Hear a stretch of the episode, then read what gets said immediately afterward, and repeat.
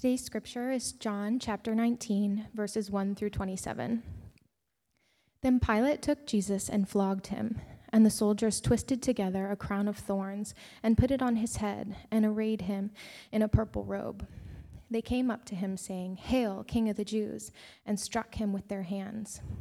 Pilate went out again and said to them, See, I am bringing him out to you, that you may know that I find no guilt in him. So Jesus came out, wearing the crown of thorns and the purple robe. Pilate said to them, Behold the man. When the chief priests and the officers saw him, they cried out, Crucify him! Crucify him! Pilate said to them, Take him yourselves and crucify him, for I find no guilt in him. The Jews answered him, We have a law, and according to that law he ought to die, because he has made himself the Son of God.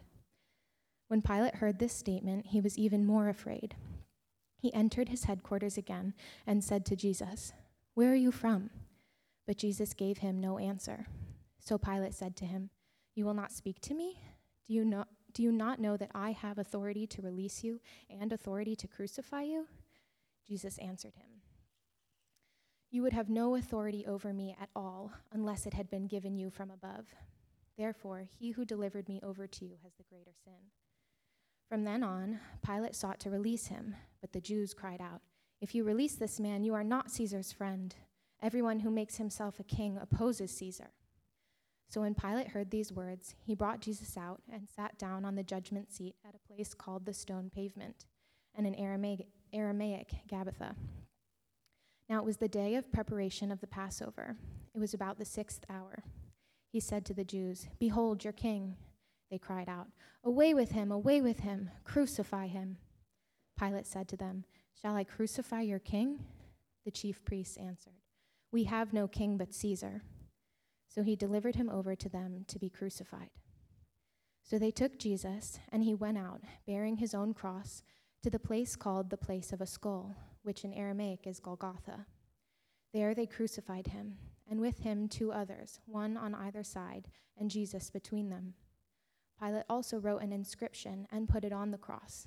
It read, Jesus of Nazareth, the King of the Jews.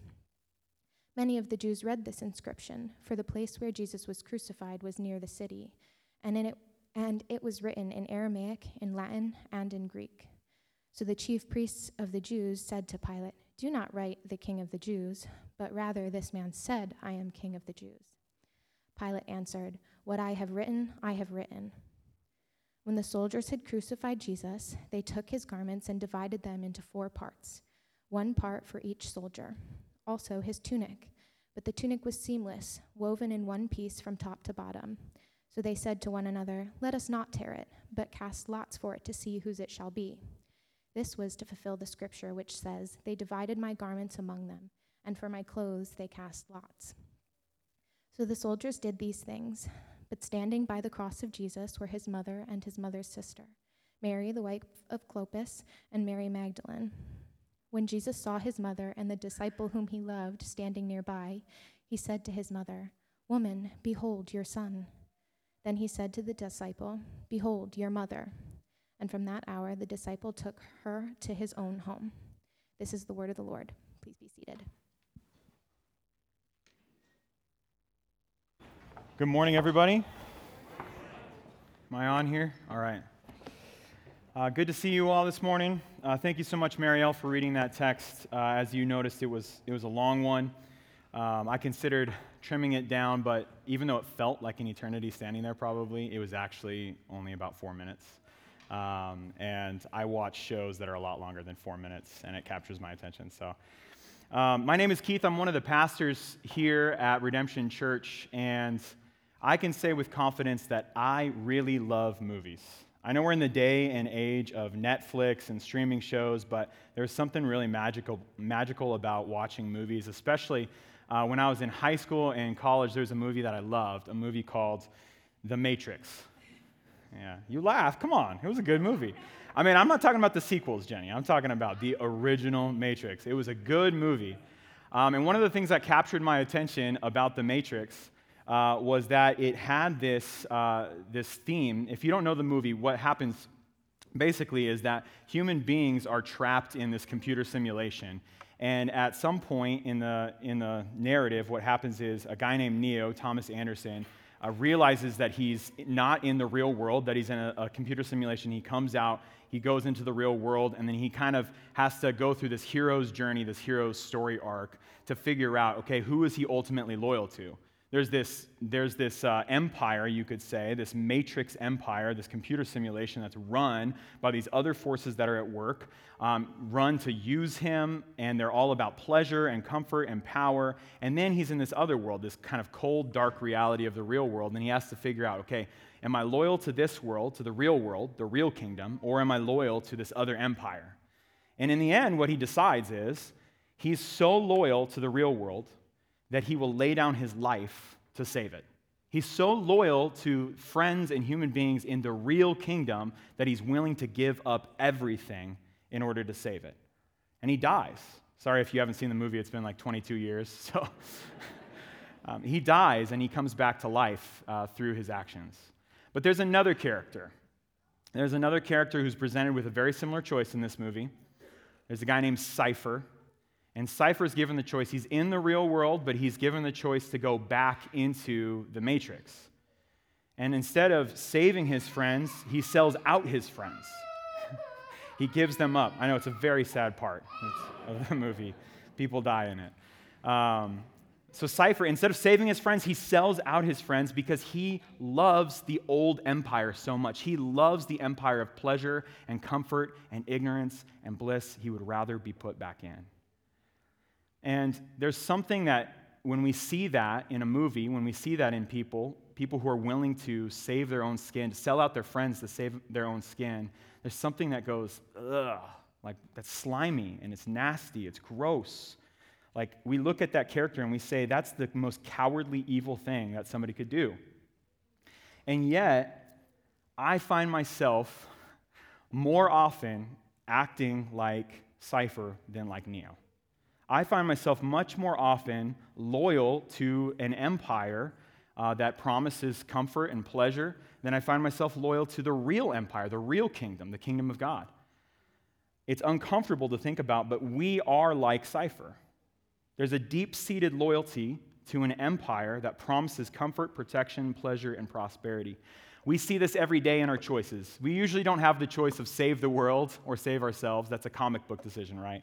But we do have choices choices about our never ending desire to have more more money, better technology, more stuff, more gourmet food, better experiences, sexual gratification, power, authority, acknowledgement from our peers.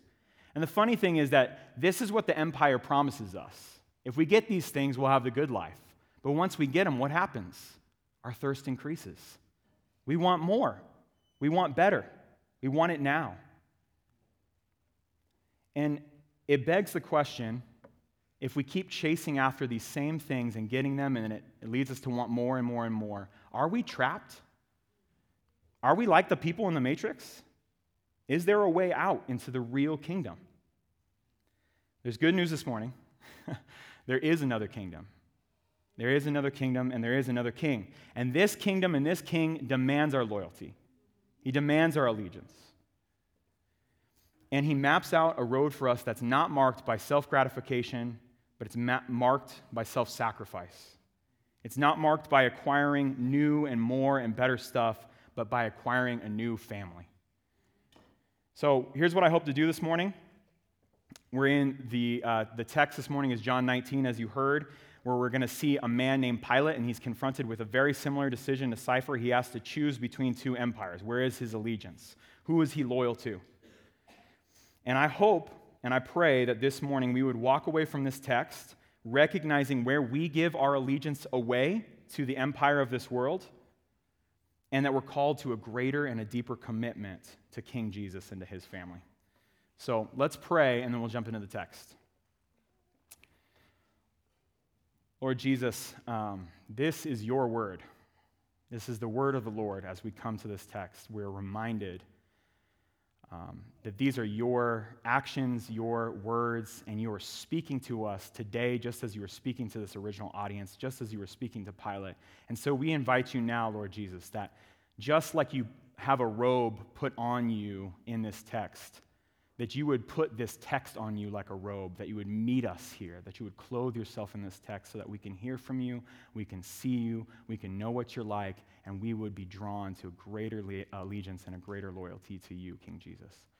Uh, would you do that this morning? In your name we pray. Amen. All right. Well, we are in the book of John. Um, if you don't have a Bible, go ahead and raise your hand, and one of our ushers will bring a copy of God's Word to you. If you don't own a copy of God's Word, uh, go ahead and keep this one. It is our gift to you. Y también uh, tenemos las uh, Biblias en español. Si necesita una copia de la palabra de Dios, um, eso es nuestro regalito, regalito para ti. Um, we're in John 19. And uh, if you're just catching up, if this is your first time here this morning, welcome. So glad that you're, you're here. Uh, I'll catch you up a little bit. John is a, an account of Jesus and all the things that he said and did, these interactions that he had, but it is not a biography uh, in the modern sense. So uh, it is edited for a specific purpose, and the purpose that John tells us why he wrote this book is that we would know that Jesus is the Christ, that is, that he is the King the king that was promised to Israel, the long awaited king who would come and rescue and restore Israel and the whole creation. That we would know that deeply in our bones. We would know Jesus is king. And secondly, he wrote this book so that we would believe in him, and by believing in him, we would have life in his name. That's John chapter 20, verse 31. He spells it out specifically for us what the purpose of the book is. And we are deep into the book of John. We have been in it since August of 2020. So what is that, like 18 months that we've been in the book of John on and off. Um, and we are now closing. We're very, very close to the end of the book. We're in chapter 19, which is in something called the Passion Narrative. Now, the Passion Narrative begins with Jesus' arrest. He's arrested in the Garden of Gethsemane. He's taken to trial by religious leaders. They want to kill him. Um, they can't, they don't have the authority to do so, so they bring him to the Roman governor, a man named Pilate. And then he sees, Pilate sees that Jesus is innocent, and he tries to let Jesus walk. He says, okay, you can, you can uh, this guy who's innocent can go free, or this guy who's a murderer can go free. Which one do you want? And they're like, we want the murderer to go free. They want to kill Jesus. The people want blood.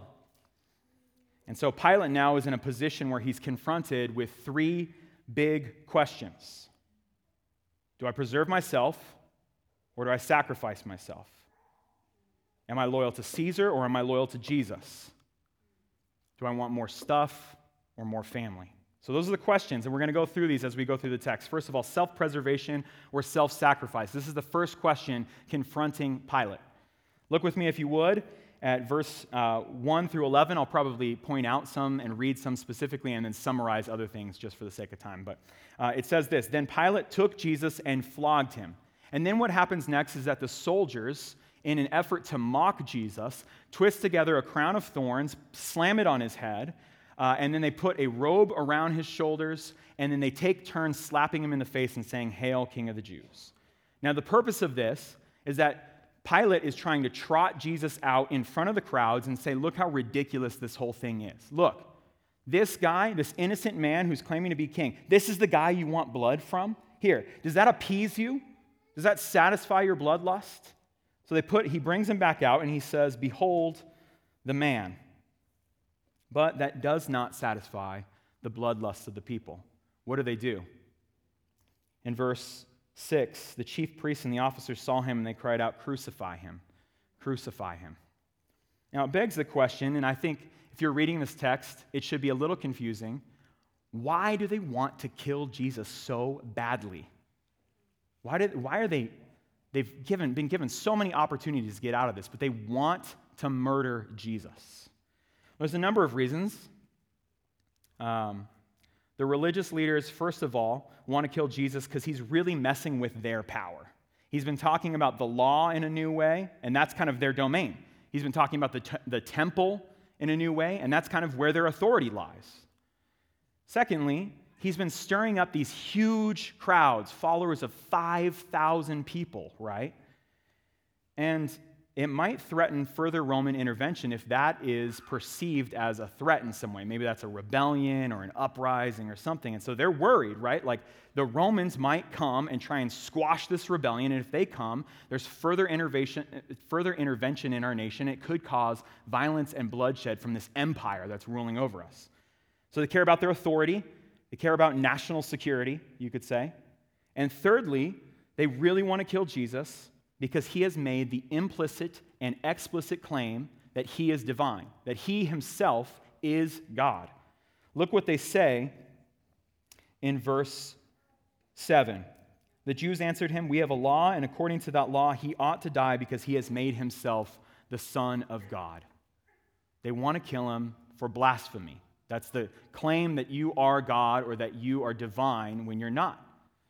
So they're ready to murder Jesus. But why can't Pilate just shake it off? Why can't he just shrug this thing off and say, like, whatever, it doesn't matter. You guys do you. I'm going to let this innocent man go free. He's kind of trapped here by some political pressures at work, right? First of all, there's some very strong political pressures coming from the religious leaders, but also, if he just shrugs it off, there might be some kind of uprising. There might be some kind of riot or rebellion. And how does that look when you're the governor in charge of this state? To Caesar, it looks like Pilate doesn't have this thing under control, right? If he doesn't have things under control, then we're going to recall him. If we fire him, usually what, what that means is you lose your life too. In fact, tradition shows that within a decade, that's exactly what happened to Pilate. He was recalled back to Rome and he died. Either they told him to kill himself or he killed himself. But there were consequences for what he did. And the consequences from the Caesar was death. And so Pilate is in this position. Does he kill an innocent man to save his own skin? Or does he let an innocent man go free, knowing it'll cost him his life? Man, the political pressures here are forcing him into making a decision that he does not want to make. I think there's a show um, that, again, I'm not endorsing this show, but there's a show called House of Cards. And in every turn, the main character in House of Cards is making decisions that ultimately seem like political decisions, but ultimately they're about self preservation. He wants to save his own skin, and that is the position that Pilate is in. But there's something deeper at work. Um, if you look with me at verse 12, we're going to keep moving through the text. Pilate tries to release him, but the Jews cry out, If you release this man, you are not Caesar's friend. Everyone who makes himself a king opposes Caesar. So now we've kind of just laid the naked truth out there, right? This is more than just self preservation versus self sacrifice. The reality is, these people are calling into question Pilate's loyalty to Caesar himself, right? This is a political decision he needs to make. Are you loyal to the king, Caesar, or are you letting this man go? By letting him go, you're saying that he is actually the king. So, which king is it, Pilate? That's what he's got to decide here. Um, and so, Pilate, hearing these words, he goes out and he sits down on the judgment seat, but it's kind of ambiguous in the original language who's sitting on the judgment seat. Isn't that interesting? Is it Jesus or is it Pilate who's sitting on the judgment seat? at a place called the Stone Pavement or Gabbatha. Now, it's the day of preparation of the Passover, it's the sixth hour. And, and then he says this uh, to the Jews Behold your king. Now, there's something really interesting that John wants us to see here in this section. Everything here, the details, um, don't tell us anything about time until right here. And he tells us that it's the day of preparation for the Passover. That's a very important detail because what John is trying to do is remind us of Israel's story. Now, the Passover was a festival, a feast to remember a very specific event in Israel's history, the Exodus event. That's when God redeemed his people out of slavery to another empire, to Egypt. He brought them out of that empire.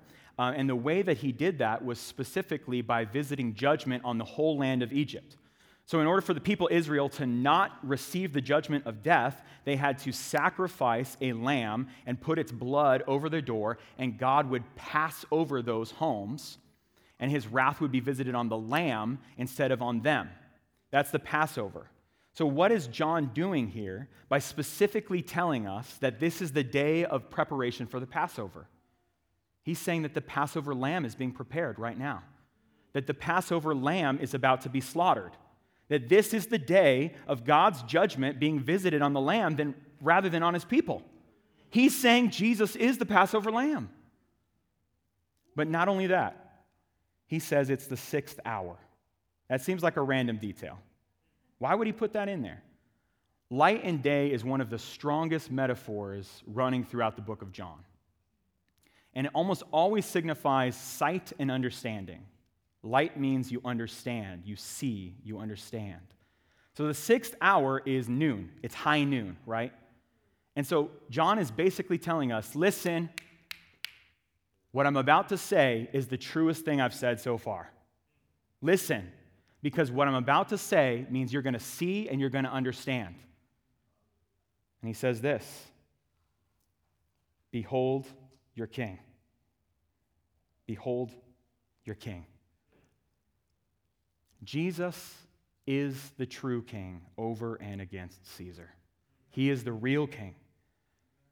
This text, though, is full of, full of ironies. Um, it reminds me of that song. There is a, I'm dating myself, but it reminds me of the song by Alanis Morissette, Ironic. Um, it's a song, it's, the most ironic thing about the whole song is there are no ironies in the song. Um, they're all coincidences. Uh, she says, like rain on your wedding day. That's just a coincidence. The irony would be if uh, you scheduled your wedding in a time and a place that's known for not raining, like Tucson, Arizona in February, and then it rained. That would be the irony, right? Um, but this text is full of a literary form of irony that does this. The characters in the text say something or do something with one intention, but us as the readers, we can see that it has a deeper and fuller meaning, a truer meaning. Okay, so I'll give you an example. Verse 2 the soldiers do what? They twist together a crown of thorns. They put it on Jesus' head. They dress him in a royal robe, and they present him and say, Behold your king. They intended that to mean mocking, to mock Jesus, to publicly ridicule him. But what we see as the reader is this is Jesus' coronation day as king, right?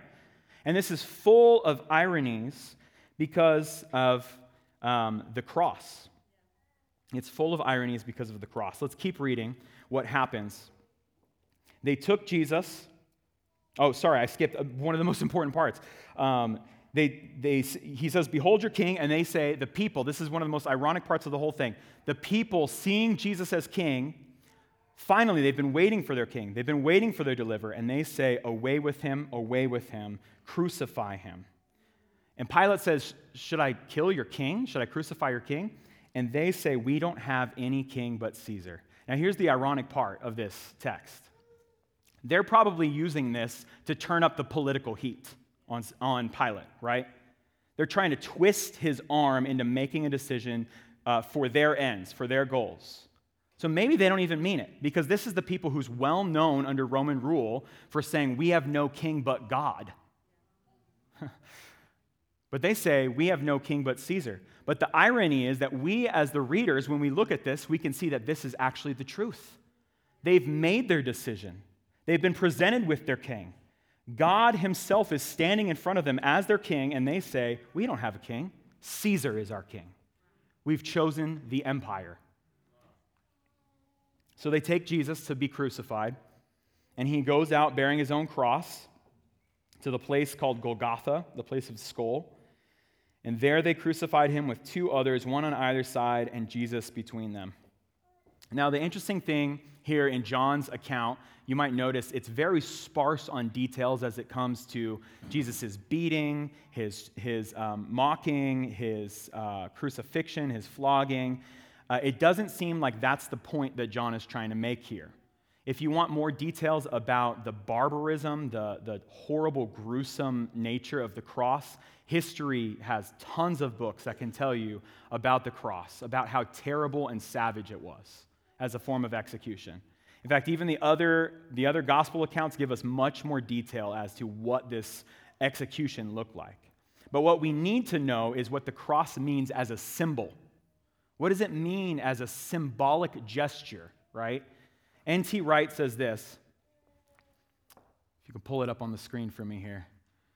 Crucifixion was a powerful symbol throughout the Roman world. It was not just a means of liquidating undesirables, it did so with maximum degradation and humiliation. It's public, and the people who were, who were crucified were often crucified naked. Think like the corner of Campbell and Grant, that big vacant lot. Just standing there in the public, hanging naked. Maximum degradation and humiliation. It said loud and clear we are in charge here. You are our property. We can do what we like with you. It insisted coldly and brutally on the absolute sovereignty of Rome and of Caesar. So here's Jesus hanging on the symbol of Caesar's absolute sovereignty, a symbol that in every way should scream out Caesar is king. Caesar is king. Your resistance is futile, right? But John records for us what Pilate does in great detail. Pilate, verse 19, wrote an inscription and put it on the cross. It read, Jesus of Nazareth, the King of the Jews. Many of the Jews read this inscription, for the place where Jesus was crucified was near the city, and it was written in Aramaic, in Latin, and in Greek. So the chief priests of the Jews said to Pilate, do not write the king of the Jews, but rather, this man said, I am the king of the Jews. But Pilate finally, the wishy washy Pilate who can't make a decision through this whole thing, he finally takes a stand and he says, What I've written, I've written. What I've written will stand for all time as a public truth for all to see. On the symbol of Roman oppression, on the symbol of Roman sovereignty, on the symbol of Caesar is king, is written the words, Jesus is king. He finally makes a decision. And the interesting thing is, he doesn't just write it in Hebrew for the Jews to see, does he? He writes it in three languages. He writes it in Hebrew Aramaic, which would be the, the language of religious power. He writes it in Latin, the Roman language, the language of military might. And he writes it in Greek, the cultural and economic language of the region. In effect, He's not just making the claim that Jesus is king over and against Caesar's sovereignty. He's saying Jesus is not just king of the Jews and of a religious minority. He's saying Jesus is king of this whole empire. Jesus is king of the nations. He's the king of military might. He's the king of economics. He's the king of culture. Jesus is the king. He finally takes a stand. But it's too late. Jesus is dying. And we see in this last part of the text, verses 23 through 27, uh, look with me, that he has one more decision to make here. When the soldiers had crucified Jesus, they took his garments and divided them into four parts one part for each soldier, also his tunic. But the tunic was seamless, woven in one piece from top to bottom. So they said to one another, Let us not tear it, but cast lots for it to see whose it shall be. And then John tells us this was to fulfill the scripture that says, They divided my garments among them, and from my clothing they cast lots. So this is it's an interesting text to me. I, I really tried to figure out why this attention to detail on the seamless uh, tunic. Like, what is that about? Doesn't seem like that's there in the other gospel accounts. He, he's really harping on something here. And the commentators are split. I'll just tell you, I, the commentators are split. Uh, some say that the word in Greek here is chiton, which means the same thing as the, the, the robes of the high priest. So Jesus is not only the king, but he's also the high priest. Maybe that's it. Um, others say that the, the seamless tunic is like uh, it's the closest garment to him, it's his underwear. And so it's kind of like what's nearest to him, like his people on the outside are divided, but nearest to him, they're united. I don't know, I'll be honest. But if we just do a surface reading of this and we just look at this, we can see the ways of Caesar and his empire at work, right? Because here's a man who's literally just been murdered. He's hanging on the cross. And the people who did the murdering are doing what? They're splitting up his stuff. It's the spoils of war, right? The, the rhythm of Rome is get more, get ahead, acquire new stuff. Get more, get ahead, acquire new stuff. Get more, get ahead, acquire new stuff. This is the pattern that they live in. And they're literally standing by a dying dude splitting up his stuff because they want more stuff. Now, I don't know why this happens, but sometimes when I'm just sitting and I'm looking at my phone, I pull up my bank account app. You ever do this? you check your bank account. Oh, good, there's still money there.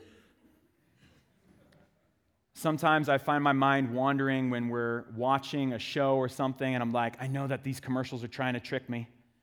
I know they're trying to trick me, but I really want that thing they're selling, right? I know that I can make healthier and better food at home, but that ad for that restaurant just looks amazing. I drive past El Charo and I think, ooh, I got to stop there sometime, right? There is a rhythm to the empire we live in. There is a rhythm and a rhyme to the empire of America, to the empire of consumerism.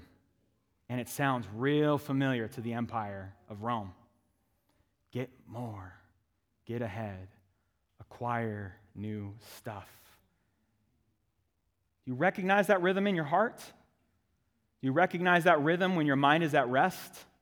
Do you recognize that rhythm when you're scrolling through your phone or your Instagram feed? Get more, get ahead, acquire new stuff. And I can't help but wonder what would be different if we followed the kingdom of Jesus rather than the kingdom of Caesar. Read with me what happens while the soldiers are splitting up Jesus' stuff. It says in verse 25, but standing by the cross of Jesus were his mother and his mother's sister, his auntie, I don't know why it doesn't just say that. His auntie. Mary, the wife of Clopas, so many Marys, and Mary Magdalene. All the Marys are here standing at the cross, right? And here's the interesting dynamic the paradigm that is completely different from the paradigm of the soldiers. When Jesus, dying, mind you, dying, saw his mother and the disciple whom he loved standing nearby, he said to his mother, Woman, behold your son. Then he said to the disciple, Behold your mother. And from that hour, the disciple took her to his own. See, the decision that Pilate is faced with, the decision that the Roman soldiers are faced with, the decision that you and I are faced with is do we acquire new stuff or do we acquire a new family? That's the, that's the dynamic that Jesus is setting up, the paradigm that he's setting up is not more stuff, but more family. And I think that this is a beautiful promise, folks, for those who are lonely. I know we're here. I know we're here. This is a beautiful promise for those of you who are single and celibate. This is a beautiful promise for those of you who have tried and tried to have kids and they just haven't come. This is a beautiful promise for the orphan and for the widow. Because standing by the foot of the cross, not united in biological blood, but united in redemptive blood, Jesus distributes the gifts of a new family to his people. Look around. Go ahead. Look around. Behold your family.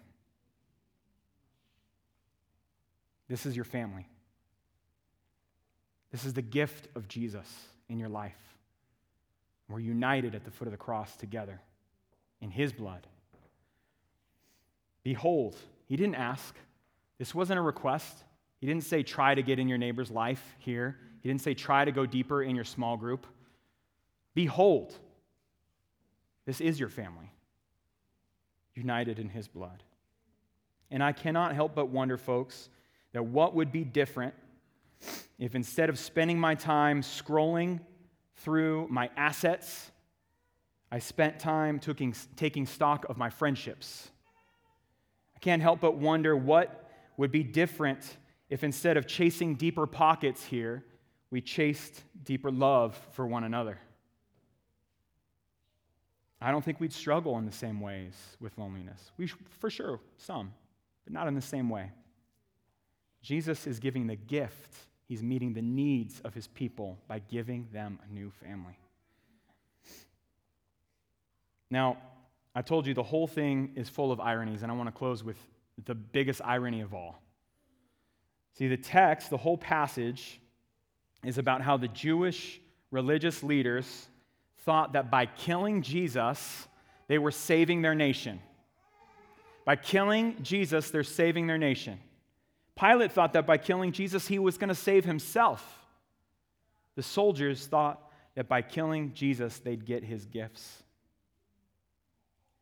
But Jesus, the true, the better king, the one whose name stands as a public declaration for all time, not of Caesar's authority, not of his sovereignty, but of God's sovereignty. Jesus laid down his life willingly to save the nation of Israel. Jesus laid down his life willingly to save individuals like you and me and Pilate.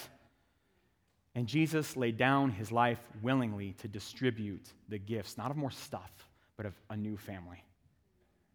He chose the way not of self preservation, not of the way of get more, get ahead. He chose the way of give myself away for a new family. And the question that I think confronts us now is which king are you loyal to? Let's pray.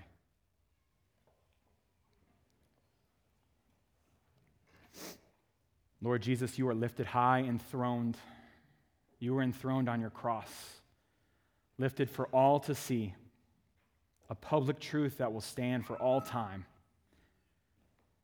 Jesus of Nazareth, King of the Jews, said in every language, one day we are going to hear that refrain in languages other than Aramaic and Greek. We're going to hear it in the tongue of every tribe and every people. We long for that day. Jesus, we ask that now, here, you would help us to see, to identify where our allegiances are mixed at best, where at worst we're giving away our loyalty to an empire that is not your kingdom. Jesus, free us from that so that we can enjoy the gifts of a new family, a new kingdom in a different way. We pray these things in your name, Jesus. Amen.